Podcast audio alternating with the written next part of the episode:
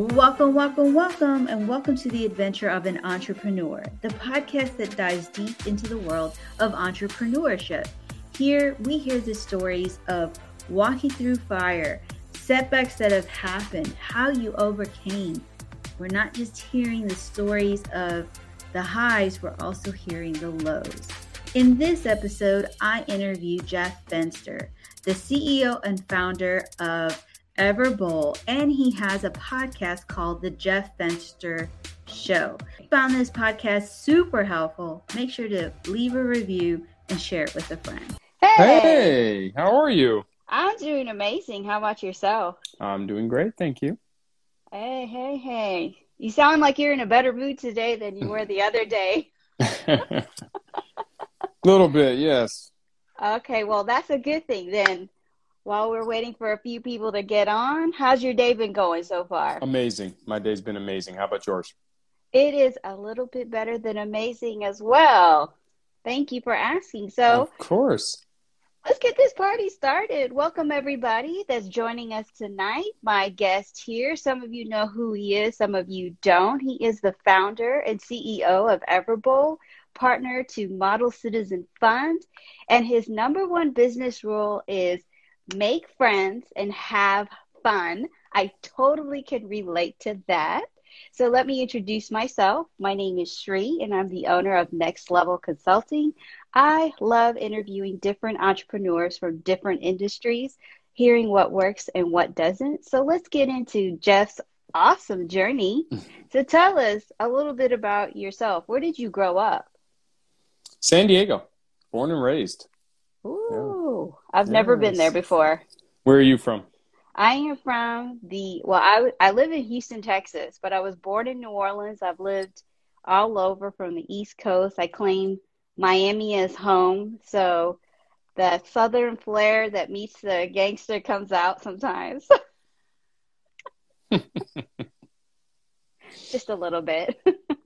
So, so we have a lot of high schoolers that come and view my page because I have a daughter that's in high school and I volunteer a lot there. And How old's your daughter? she is 18. Ah, congrats. I have, my, I have a 15 and a 9 year old. Congratulations. And Thank some you. of you may not know this, but I realize that your wife and I share something in common. We have the same birthday. Oh, October 27th. Yes. Yes. So that's why, you know, great women, they're born on it. I'm just saying. so when you were in high school, you found a loophole and started working not just for one job, but two jobs. Can you tell us what that experience taught you? Yeah, um, I mean, it first it taught me the requirement on how to juggle a lot of things because um, I had a call uh, class in high school that was basically you're supposed to get an internship or a job, and you go get some credits for college, and uh, I figured why not make a bunch of money, and so I got an outside sales job selling T1 lines business to business, and didn't really tell them that I was in high school, and so I was getting college credit, making a lot of money, but I had to juggle going to a morning meeting before school, going to my first period class that I had to go to, and then go out and sell so I could perform. And so it forced me to multitask kind of everything that's going on in life and juggle between work and school and extracurriculars and all of that and make sure I delivered all of them at the highest level.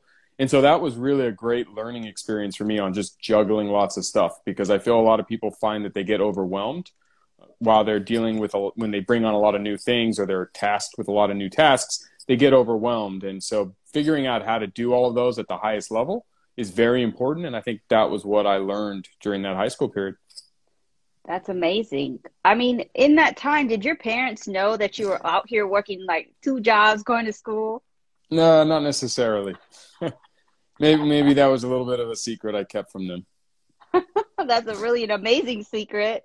So now I'm just kind of interested. How did your parents not realize that you were making all this money? Because how did you hide the fact that you were? Because you were buying stuff, weren't you? Well, so I mean, I, I was saving and buying stuff, sure, but they knew I also had another job. I, I was the manager at a pizza uh, community pizza place, Pazzo's Pizza. So they didn't know how much money I had, and You know, it was the 90s. It was a different time. It wasn't like you had all these digital apps where you had parental oversight on a lot of things. You know, you get a check, you cash it, and I have cash. How are you going to know about it? And there was no PayPal's. There was no online phone apps to see my bank account. So it was it was a definitely a more private life back then than it is now. But um, I was able to hide stuff pretty well. Tell me about it. I grew up in the 90s with the Wu Tang Clan. Yes. and Mobb Deep. Uh huh. Uh huh. Uh huh. You know, Eh, what is it, Gang Starr, one of my favorites. so after graduating, you complied to making your parents proud because you, because I mean, you are Jewish and I am Indian, so I totally get it. Our parents are all about you have to get a job, you have to. That's career. that's your life, career. career. You don't do something outside of this line that's here. Mm-hmm. So I, I know you wanted to become a lawyer because you wanted to become a sports agent, and you realized this wasn't for you. How did you get introduced to the payroll service company that you started working for? Well, my mom and dad had, just to reiterate, they, they were very clear. I could do whatever I want as long as I was a doctor, lawyer, or accountant. So it was pretty much you get to pick one of these three paths. Um, all three of those seemed like hell to me. Uh, nothing I was ever going to be able to do. but I wanted to be a professional sports player. I love sports. I played sports my whole life. And so being a sports agent seemed like the best way to kind of stay connected to the industry without the skills of being an athlete and being able to continue to play. So, um, so that's why I went to law school to be a sports agent. When I was in my third year of law school, I got engaged and we had a daughter, and and just I didn't want to travel the world, and I didn't want to be always away representing grown-ups. I wanted to be home and present with my kids. So, um, when I graduated, I didn't know what, what I was going to do. And a friend of mine was working at ADP, the payroll company, and said, Hey, Jeff, you're great in sales. Why don't you come get a sales job at ADP? And so they got me an interview. I interviewed, I got the job. And so I started just trying to figure out how I was going to start paying off law school loans and start supporting my family and figure out what was next. And so that was really just, it was meant to be just a stopgap and just to figure out what my career was going to be because I had no idea. Um, and obviously, I was getting a lot of pressure at home to go be a lawyer, even though I didn't want to be.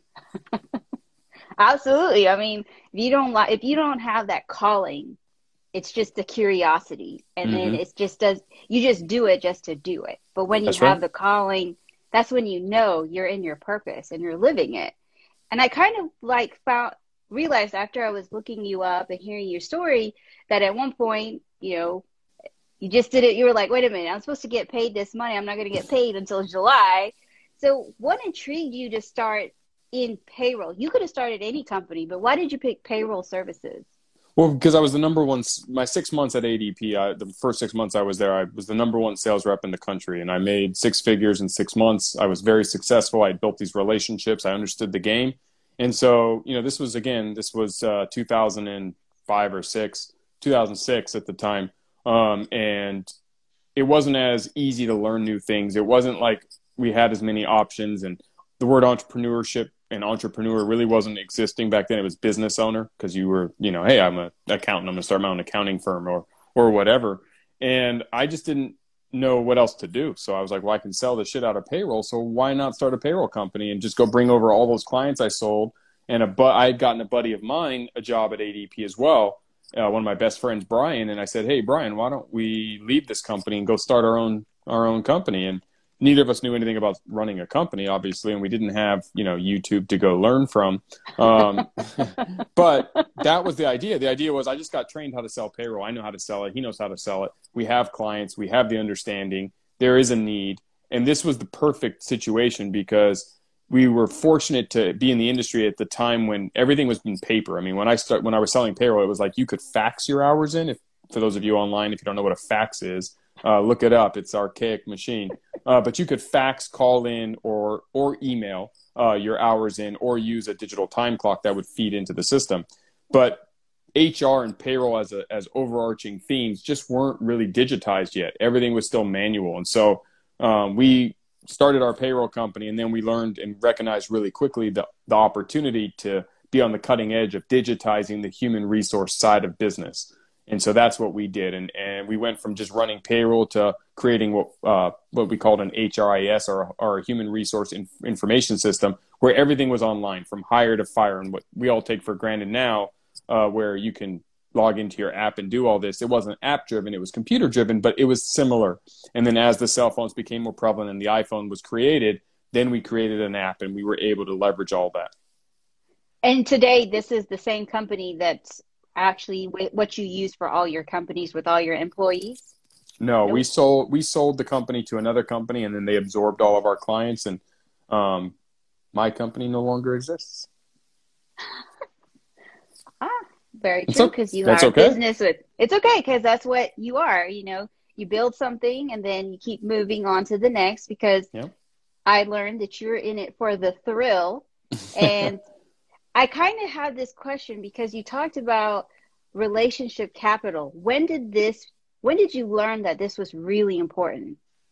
Well, I, I mean, fortunately, I have mentors that, and I observed it my whole life. And I think my older self, more recently, I've, I've been able to coin it relationship capital. I'm actually, my, my book's coming out next month on relationship capital. It's called Relationship Bank Account. Um, and I better understand the power and how to use it. And people who who are curious as to how I'm able to get success very quickly in industries with no experience, it is relationship capital. It is my secret sauce besides hard work. It's one that everyone needs or should start developing today. And you know this, whether I have to tell you or not, it's always who you know, not what you know. And we've all seen ex- examples where so and so got the job because of who they know, or so and so got this opportunity because they're friends with so and so. And you start to observe these traits that seem to happen where people who know the right people get lucky and I wanted to get lucky and I wanted to start building out those relationships. So I started making more friends and really trying to expand my network, which we call networking, but do it in a way that was powerful and meaningful and then figure out how to take that and then leverage it into immediate success. So when I started my payroll company, I leveraged my relationship with one of my longest mentors, David Meltzer, and said, Dave, introduce me to as many people as you know who have businesses because I want to sell them payroll and Dave opened up his Rolodex and introduced me to all of these people. And then they met with me. I was able to close the business and I grew my own personal company very quickly. Well, that's how we were able to go from day one being a 24 year old, 25 year old, 24 year old who started his own company to, um, to being a six figure business and a seven figure business really, really quickly. It was, yeah, I know how to sell payroll. Yeah, of course, we, we're going to have the right dialogue but it's a lot easier when I have warm leads and I have people who are willing to sit down with me. And that right there is the power of relationship capital and how I was able to use it. And I spent my whole life, and I still do, nurturing it. Beautiful, beautiful. And for those who are joining, we're here with Jeff, and he's just sharing his journey. We're kind of getting into now, you know, what is relationship capital? And if some of you want to know, here's a tip, the secret how I get people to come onto my life because this guy here could be doing a whole lot of stuff because he's making an investment right now by sharing his time and valuable information. How did I do it? Is because I just started following him and I really loved his message and I just would communicate. And in the end, when the opportunity presented itself, I just went for it. I mean, I was like, what's the worst he's going to say? No. And I'll just keep moving. Mm-hmm. That's it. But I've also learned no today means no today, but tomorrow could be yes. So I could be 100%. super cool. 100%. For all I know, I could be super cool six months from now, and he'd be like, "Yeah, let's do this."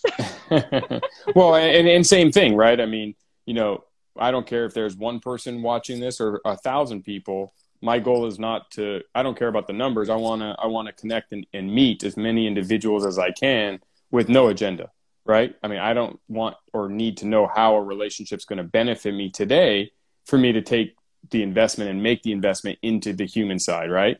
What's up, Jake?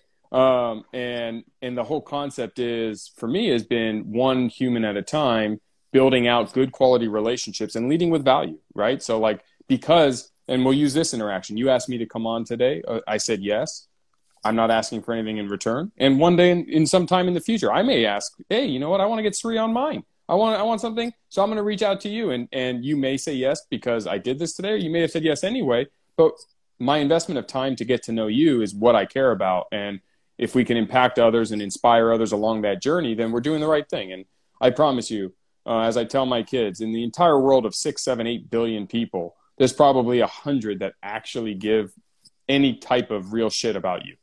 Um, and when you think about how small that circle is, if you can add one more person to that that sphere, that's huge. That's a serious, serious growth. And the more people who know you and care about you and, and feel that you care about them, the, the bigger and more powerful you become. And the less barriers you have to really grow yourself, both professionally and personally. And so, you know, it goes back to my two rules, which you let off with, which is make friends and have fun. And if we do that every day, um, it's amazing how, how much opportunity kind of presents itself and how lucky you become in life and, and just being around good people. And that's, that's, that's truly the, one of the secrets to success if I could share it. I love it. And if somebody could type in the comment box, make friends and have fun, that would be awesome. That's a great takeaway. Like I I saw that the first time when I came to your page and I was like, Yep, this is a dude. I'm gonna bring him on somehow, some way. He's gonna be my best friend. so I wanted to go into, you know, when we get into what you do, from Everbowl to all the businesses that you own. So kind of like get into those do you do other services? So tell us about you and your businesses. Well, I mean at, at my core I'm I'm I'm a husband and father. I mean, that's first and foremost. I, you know, my family is the most important thing to me, but professionally, um, I'm a serial entrepreneur, and it doesn't mean I eat cereal every day, but it means that I love startups and I love starting new companies and I love finding opportunities that I can build something around. And I have a good understanding of my strengths and my weaknesses now. Uh, it took me years to, to better understand myself. Um, but one of my biggest strengths is also my biggest weakness. And, and one would argue my biggest weakness is that um, I have ADD or entrepreneurial ADD, and, and I don't do the same thing for 30 or 40 years, which would have made me bad at a career, right? I wouldn't go work for a company for 30 years. I couldn't. That's just not who I am. I would, I would get I would get overwhelmed with uh, anxiety and just not, I wouldn't thrive. And so, you know, that was scary to my family and scary to my support group early on because back then that's the way you grew your career. Um, and so I turned my weakness into my biggest strength, which is, well, wait, I could be a serial entrepreneur, meaning I can start a company, I can grow and scale that company, and then I can either pass it off to another CEO to take my role as it gets to a certain point, and I can go focus on something else, or I can vertically integrate more startups into it, which I do now, and it allows me to get back to the building phase, that phase where we don't have an answer. Hey, what's up, Nikki? Um, and we're not sure what is the next step. Then that's where I love. I love problem solving, and I like when there's no experience and no blueprint, and we're going to figure this out. And you know, what's our goal? What's our challenge? Let's reverse engineer success. Let's go do it. All of that is what motivates me. And so Everbowl is what I'm focused on. It's my main business today. It's a craft superfood chain. For those of you who don't know, uh, we have 32 open locations in five states. We're opening another 26 in the next seven months. Uh, 2600 development. We're coming to more states. We're franchising, um, and you know it's been great. We we provide craft superfood, acai bowls, pitaya bowls. It's all about this word unevolved, which you see there and on my shirt. It's my why, and it means to move and eat the way you were meant to, to live actively, and eat stuff that's been around forever. Basically, your best for yourself, food and movie. And so we're helping with the eating side by opening up Everbowl and making sure that Everbowl is available to everybody everywhere. What up, Josh? Um, and at the same time, to kind of appease my entrepreneurial ADD, I vertically integrated many components of that. So I started my own construction company called We Build, and we actually build out our own units. We have our own import company where we import and manufacture our own superfoods called Unevolved Products. We have our own clothing line where we sell unevolved gear. Um, we also have a franchise arm where we're now franchising for the first time, and we have a direct to consumer model where we go on QVC and we sell direct uh, our later bowls where you can order our food and have it delivered to your house.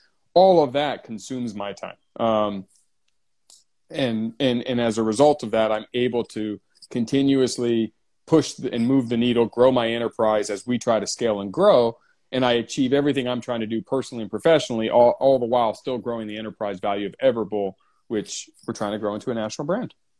And you also have like a university that you built within Everbowl, right, for your employees.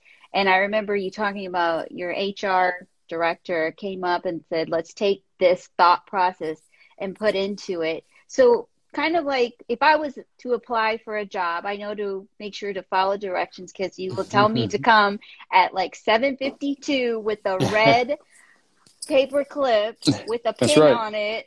And then what would it be like for me to go through that university?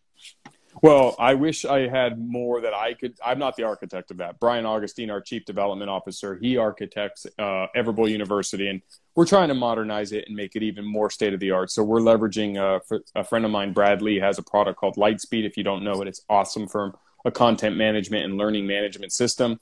Um, so we're digitizing and and creating all of our university and trainings virtual, so we can make those available to people that are part of our sphere everywhere, anywhere that they are. But really, it's about can you make it's following our five core values and then how to operate and run our stores.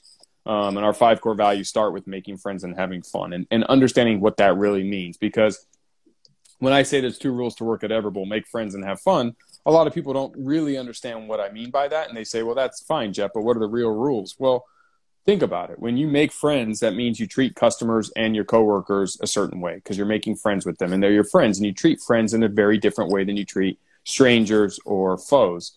And having fun means that you're going to approach your job with a positive, upbeat attitude and bring your best self and smile, right? And smiles are contagious and making friends is contagious. And we really weed out people who aren't about that life because if you're not, if you're an introvert who doesn't like people, you're not going to want to be around us because we're very outgoing. We're very in your face, trying to make sure that everyone's having a good time. Um, and, and so it breeds the culture and the culture is so key especially mm-hmm. you know people sleep on culture but it is one of the most important foundational pieces of successful companies and then from there the next three kick in of kaizen to get 1% better every day do it now which means take immediate decisive action and be change ready because as covid proved to those who were un- not sure that this one meant anything before covid uh, the world can change on a dime and you need to be change ready and if you're not change ready as a human being then unfortunately you you, you could go extinct in your career in, in your passion in your profession um, so it's very important that you be change ready and those are our five core values and we teach those in a very Everbowl way um, and then how to how to own how to run and operate our stores now Kaizen. How did you get introduced to Kaizen? Because I thought that was pretty interesting. I looked it up because I was like, "What is this?" Mm-hmm. And I mm-hmm. had to look it up and understand. For but for those who don't know what Kaizen is, how were you introduced and what is it? Well, Kaizen is actually a it's a Japanese term, and it, and it's the idea of getting one percent better every day. Um, a lot of times we have very ambitious goals for improvement. Hey, I want to go from sitting on a couch all day to running a marathon. Well, that's very ambitious. How do you get there, right? Well, the the way that I one part of my personal success formula is setting micro goals. And so micro goals is what are we accomplishing today? And as long as that goal today gets us 1% better, you're always improving and you're getting compounding effects and you become unstoppable and you actually grow and scale in ways that you that you can't imagine. And Toyota really did this very well. And I'm a student, right? I, I kaizen my own life and I'm always learning and um and I'm not not not not a coincidence, RSD. Um, and uh, and Kaizen is really about about improvement, right? And it's it's about consistently getting better every single day. And so I got introduced to the the term. Uh, I don't remember when, but but just my own natural approach of setting micro goals just coincided with Kaizen and Kaizen is just an easier way to say it and it's so true on how it encapsulates everything that I'm trying to you know do and what I think everybody should do. And if everyone gets 1% better at whatever they're trying every day, it's not a question of if, it's a matter of when you meet your goal, right? Um, and I'll, I'll, throw another Daveism at you, R- RSD, but you know, as Dave says, um, you know, it, it's the it's the pursuit of your potential, right? But for me, it's about knowing that I'm going to be successful, and I'm going to be successful because I approach the world in in the way I do, I set my own unrealistic or realistic expectation of the when, but the when is less important. I'm going to be successful at whatever I do because I'm going to get 1% better every day. I'm going to consistently improve. So whether I stumble today, tomorrow, or for the next five years, five years in one day, I'll be there. Fine, but I'll be there. And so once I got rid of personally in my own growth and development, once I got rid of the arbitrary confinements of time and saying I have to be there tomorrow, and because i'm not i feel like i'm a failure or i'm not successful and i get discouraged the day i stopped doing that and i just allowed the process to happen. And now i just know i'm going to be successful at whatever i try whether i want to learn a new instrument play a sport learn a new language start a business make friends with the right people get on the right podcast meet the right human being raise enough capital. Doesn't matter what get that next job whatever it is. As long as you don't care when it happens you just want it to happen and you put the effort to make it happen. It will happen.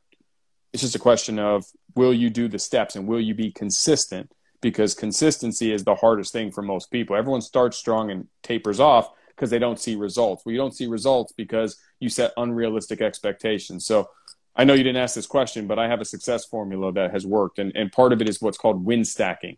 And so for those of you who are listening are trying to understand the way you build momentum and gain the confidence and stay on track is you need to stack wins. Well, the only way to stack wins, putting one win on top of the other, is to have a micro goal that you can achieve. So if today, if I, again, if I wanted to go from the couch to a marathon and I said I'm going to go run five miles today, but I, I don't run, I'm going to fail.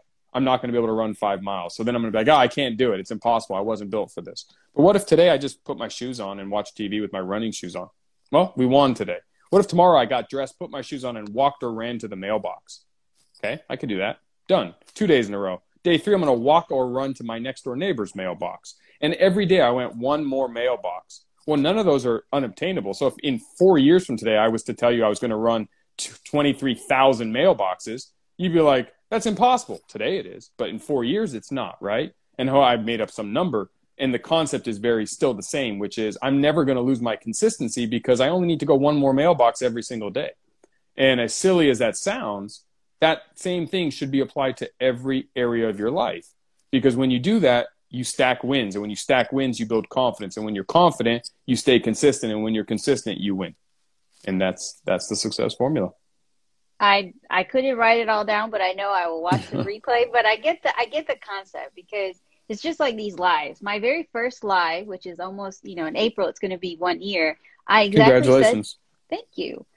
I actually said this. I said it doesn't matter if I'm just using a globe and a, a jewelry box. I'm going to make this work.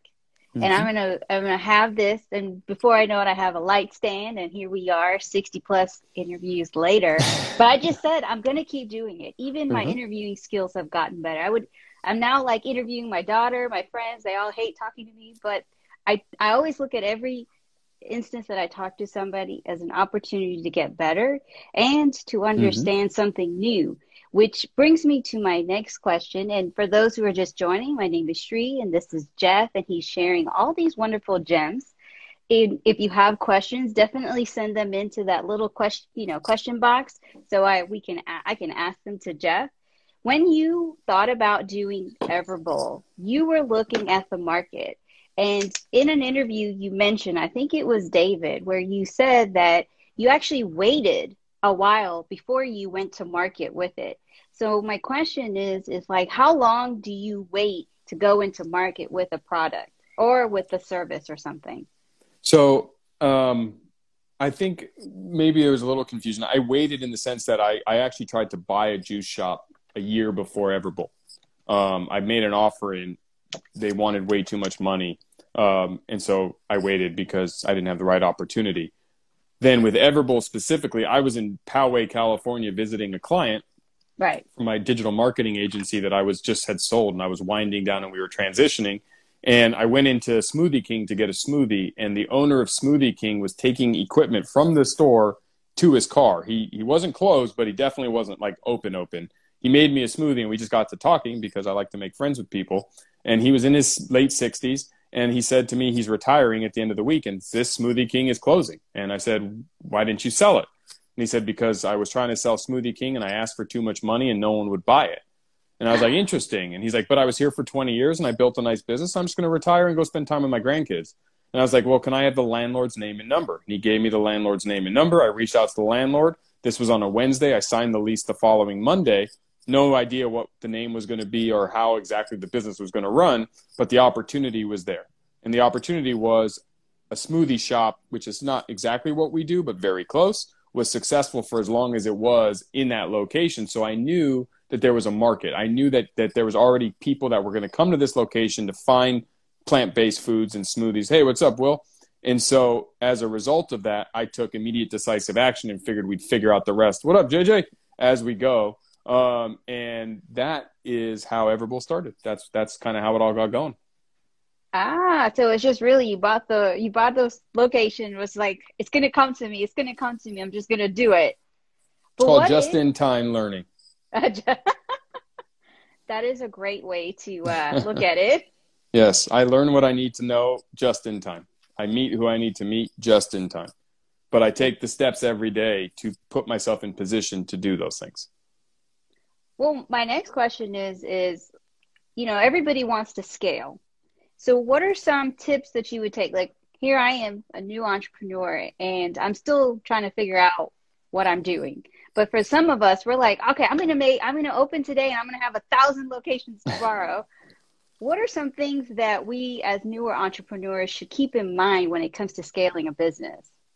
Um, it's most people start the wrong way. They think about how do I go from one to a hundred, and that's very hard because at a hundred is very different than one if I want to scale a business and you take Everbowl, I started with I want a 100. How do I get? How do I go backwards to one? Because a hundred, the problems you have at a 100 are very different than the problems you have at one. So I built the first one, and it cost me two hundred and sixty thousand dollars of my own money to build it, and plus I had all these other costs outside of construction. I'm like, wow, that's expensive. A hundred times two hundred and sixty thousand dollars is a lot of money, mm-hmm. right?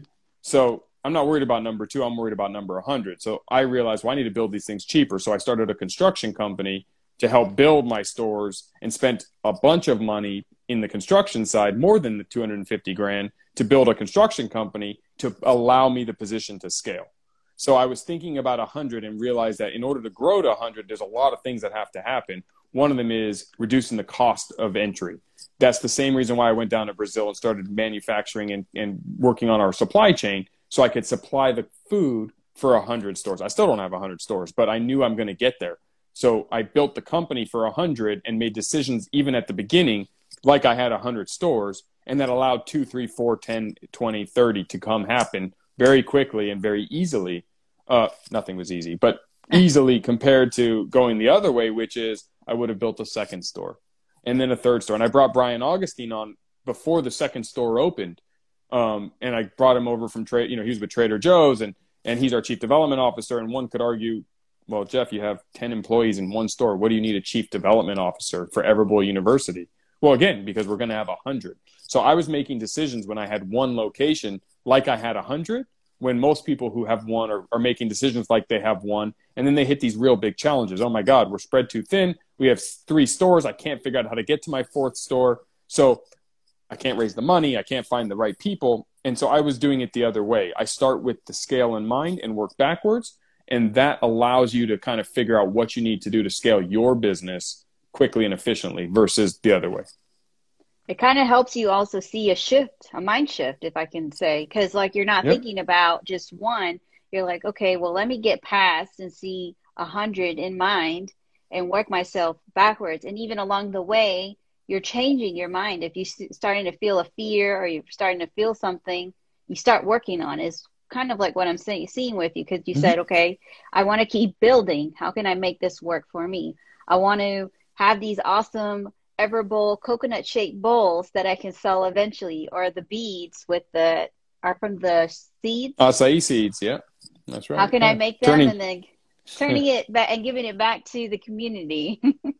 Yes. So, well, and, and it's it's about that, right? It's the seeds are trash to somebody else, but it's jewelry to us, right? And it's building the brand, and it's just talking about the whole story and making sure that the whole thing works, right? Because I'm hundred percent in on Everbowl. Everything I do is regarding Everbowl. So it's you know whatever business unit we're doing or whatever we're working on, it's all going back to serving our main focus, which is the growth of the Everbowl chain and bringing Everbowl to everybody um, yes. Tabby, Please send them. me some. Send, send some. Send them. I would love it. yes. I'll send you some too. I'm excited. I will wear it proudly. I was I was being I was trying to be cool and order a shirt, but I was going to get it too late. I wanted to wear the unevolve because I think that was super cool because it does, mm-hmm. you know, I also see it this way. Like we've been, especially, I'm an Indian woman, comes from very strict Indian family, and they're like, you have to be married, you have to have this, and I am none of that. I just have a kid. we run the world thinking that we're going to take it over, and so like to be able to say no, I'm I'm not going to be the traditional way. I'm going to do things what's going to work for me and for my daughter. But I'm not going to go down that route because we actually have some questions for you. So the first sure. one is from Luke when did you start your business? Uh, Everbowl started in October 2016. So uh, about just over four years ago. Mm. And Will, hey Will, how much What debt up, did how much debt did you get into when you started Everbowl? So I didn't get into any debt. Um, I was fortunate to have sold some companies before and be in a financial position to not go into debt. So I don't I don't like debt, and I didn't take in any debt. Um, so zero. I self funded the first four stores before raising any capital. Uh, we brought in some external capital. We've raised millions of dollars, obviously, over the last few years, but uh, zero debt. How okay, RSD Will, how does developing the processes for building a hundred stores help the individual store improve? Uh, lots of ways because when you think about scaling and you think about am, uh, amortizing expenses so so me going down to brazil and sourcing my own ingredients and, and doing that allows me to reduce my cost of goods because i'm taking out the middleman or middlewoman company and i'm providing the food to myself at a cheaper price point which means my co- my cogs or my cost of goods sold goes down at the individual store level second because we're scaling and, and people can see the investments we're making to scale and grow to 100 we're attracting better talent because talent wants opportunity. And so if I only had one store and I had only plans on building a second store, I don't get Brian Augustine to join my team. I don't get Eric Hansen to join my team. I don't get Matt Delson back when he was with me or, or Brett Meltzer or, or the guys and girls that have and the Haleys and KKs and Nicoles who have grown and, and developed with us to stay with us because we're just a one or two restaurant chain. So so they're like, well, this is this is fun, but this wasn't. I don't see much. There's not a lot of opportunity, and I'm too ambitious for that.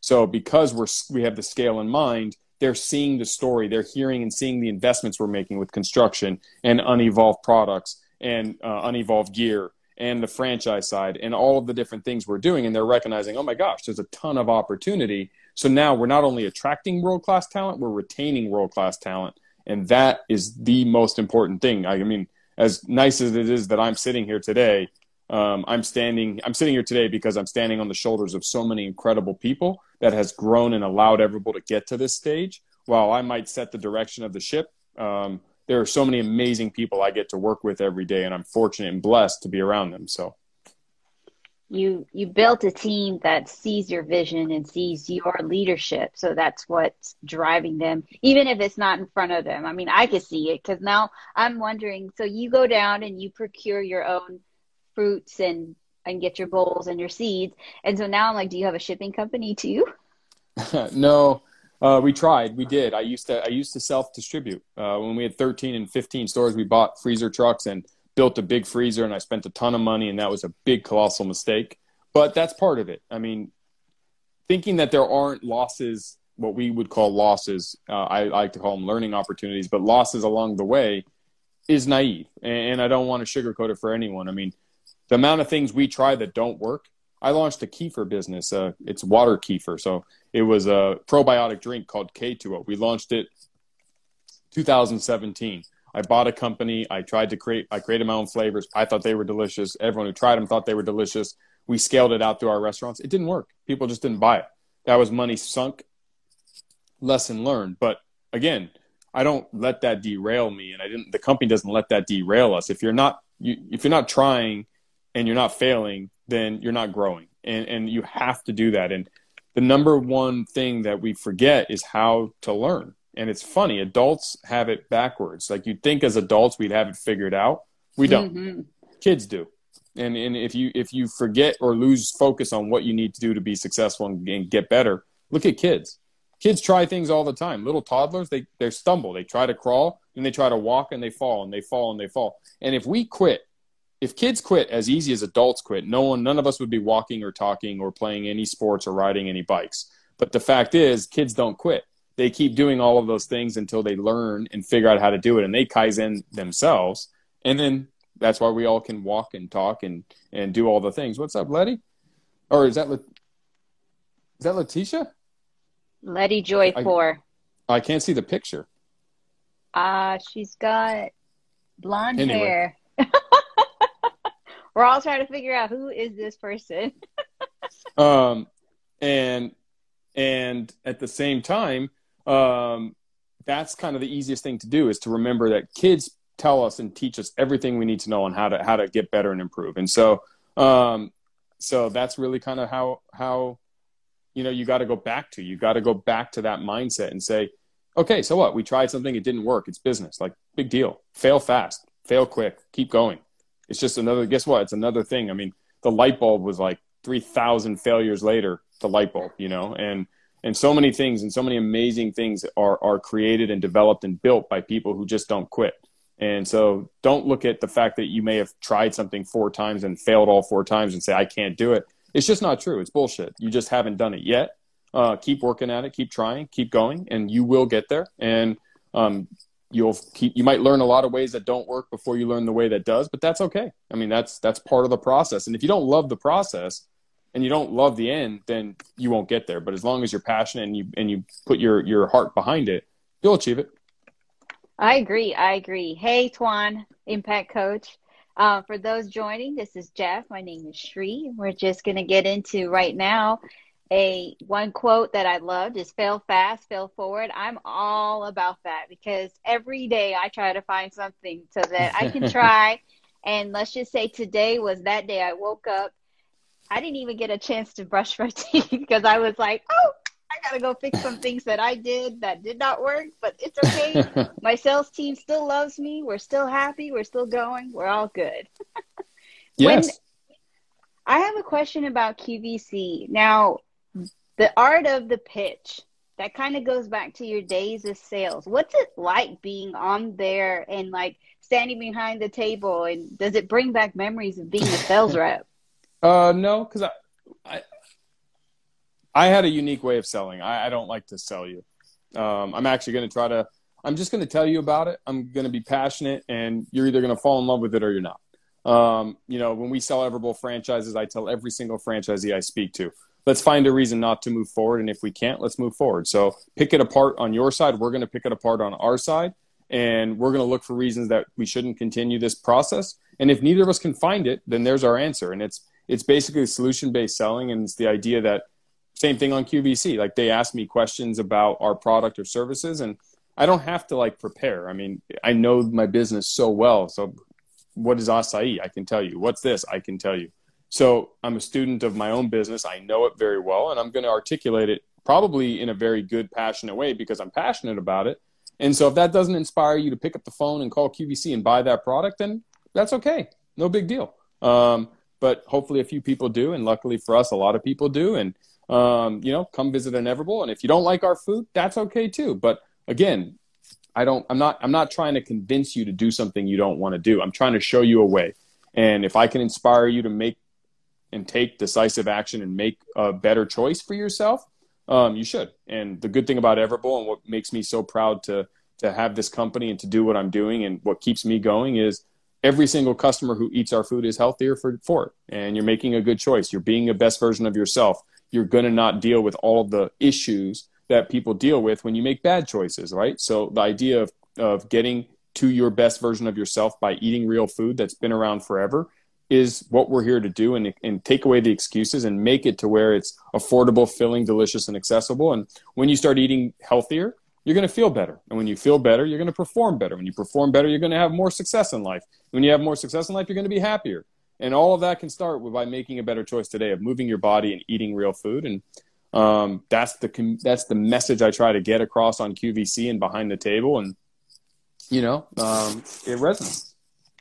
I I'm all a believer for eating better foods and eating healthy. I mean, even when I saw the later bowls, I was like, oh, so I can bring it to Texas. Yay! And we're going to be opening stores in Texas. What up, Ben? Well, that's exciting. I hope they're in Houston. Otherwise, I mean, my daughter's thinking of going to college in Lubbock. So those are like sure. my options. Yeah. But, Texas Tech? Yes. Absolutely. I mean, we're still waiting for Texas A&M, but I don't know, but we're she's pretty stuck on Texas Tech, so we'll see what happens.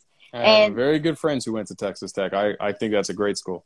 Oh, thank you. Thank you. Yes. That's that's heartwarming to know. and as and going back to eating healthy, like I'm 41, so I everything's a lot different now. Like I went for a test and they said I had high cholesterol. So that means like every even though as hard as I work out, your diet's really important and what what you eat for those who are on here who are really young you take that advantage for advantage. And when you get older you're like oh this is this is real. So having somebody like you who has a product out there that is accessible even if you can't go to a location you can order on qvc you can order from the website the later bowl comes and it gets shipped to you. So that's really awesome that you have that. We actually have a question that came in so we'll let that come uh-huh. That's a great question. How do you describe the flavor of acai? I'm going to ask it for you. Um, it's actually, if you eat it fresh in Brazil, which you can't get here, it doesn't have a very strong flavor. Actually, it's it's it's not uh, it's not exactly what you expect, and they eat it more warm. Um, they don't mm. eat it frozen and cold like we have to. Uh, acai degrades really quickly, so the reason you can't go to the grocery store and get fresh acai is uh, is because it dies. It, it, it won't survive. Like it's not like a blueberry that can be off the off the off of the stem for very long. Um, and so we freeze it. It's frozen down in Brazil and shipped, you know, IQF frozen. Um, and that's why we eat it cold. So the flavor is going to be more, it's a little bit bitter. It's a little bit what you mix with it. A lot of people struggle to make it taste good at home when they buy fresh acai. So we mix it with other product, other ingredients to help bring out the flavor. Um, but it's more like a berry. I mean, it, it's a non-sweet blueberry, if you will. That's that's how I'm going to answer that. or you should just order some Everbowl and give it a try, and you tell me what it tastes like. I definitely will. Thought we had a question that came in. Now, for somebody who's thinking about starting a business or or in the game and still new, what are some what are some lessons that you learned that you wish somebody would have told you beforehand? Um, if you're going to run and grow a company to a big size and scale, it can be a bit lonely. Um, the lonely factor of it because you don't really have any peers uh, inside the organization, right? So, you know, at our peak, we had over 400 plus employees, um, and everybody's an employee except me, which changes the dynamic and and it's a little bit lonely.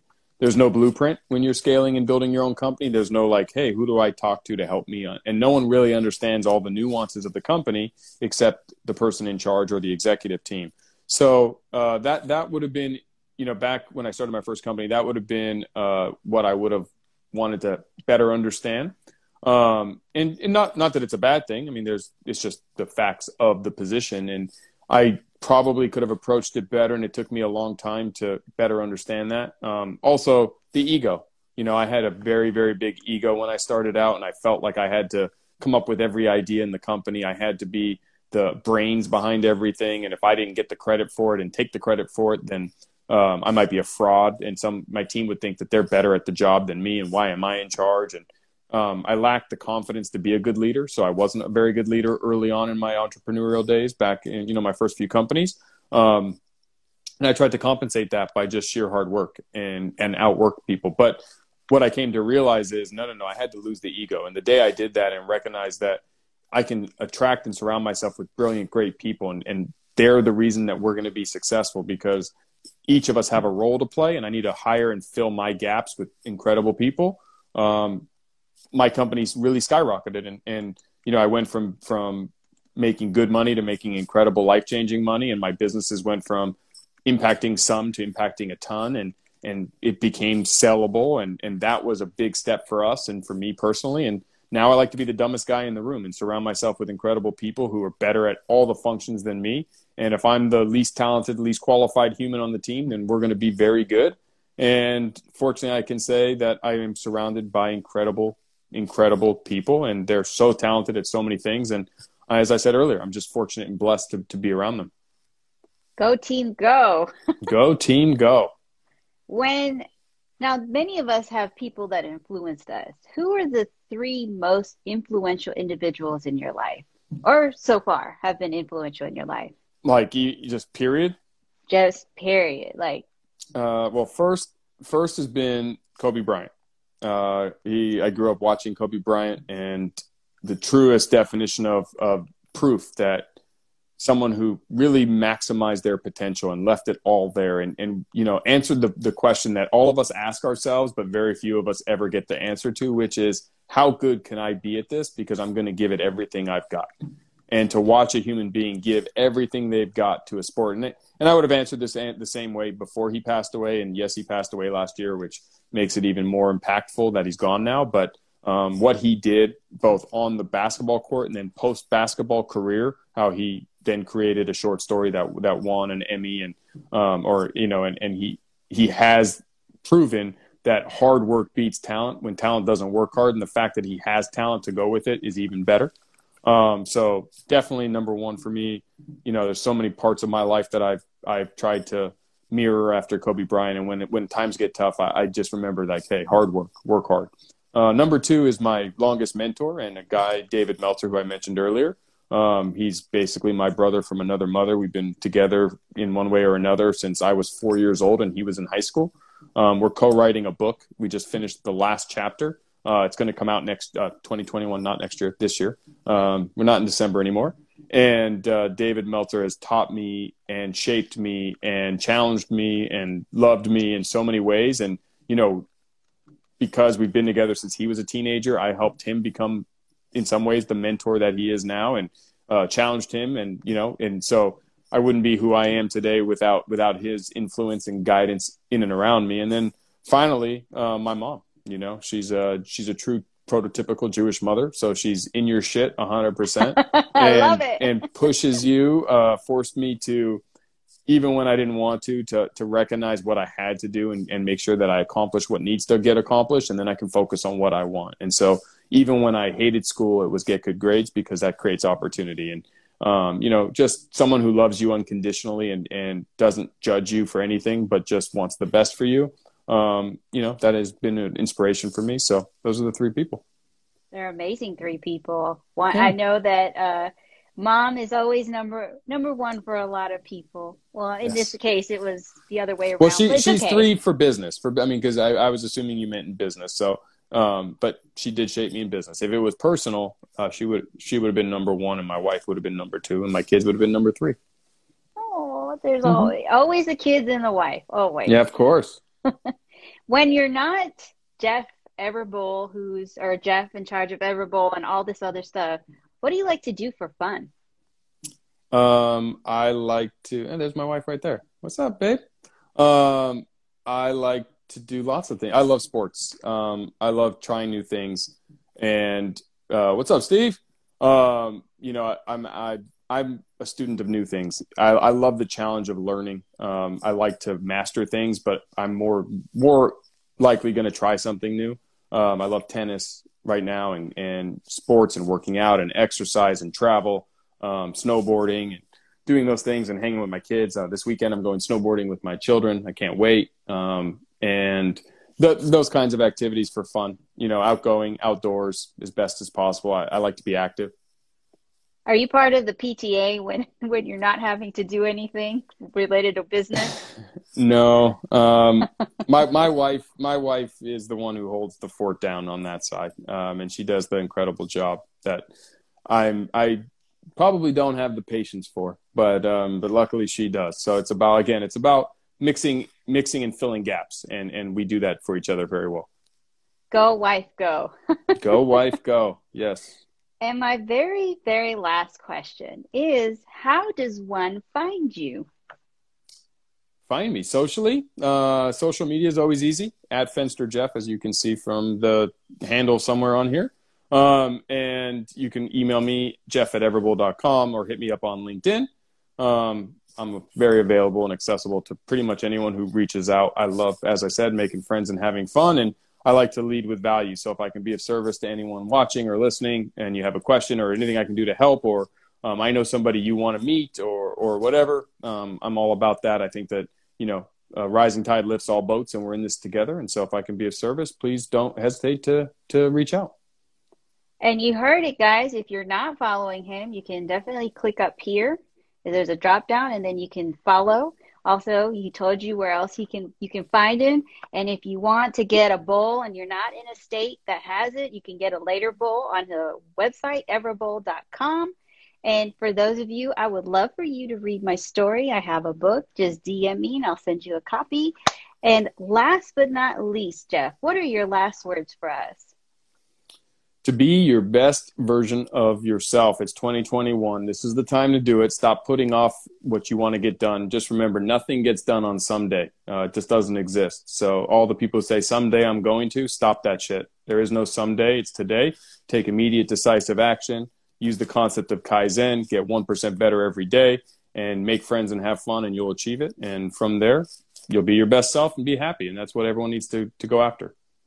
Well, thank you so much, Jeff, for taking time. This has been wonderful. I cannot wait for you to get the replay. And until the next time, take care, everybody. Bye. Thank you.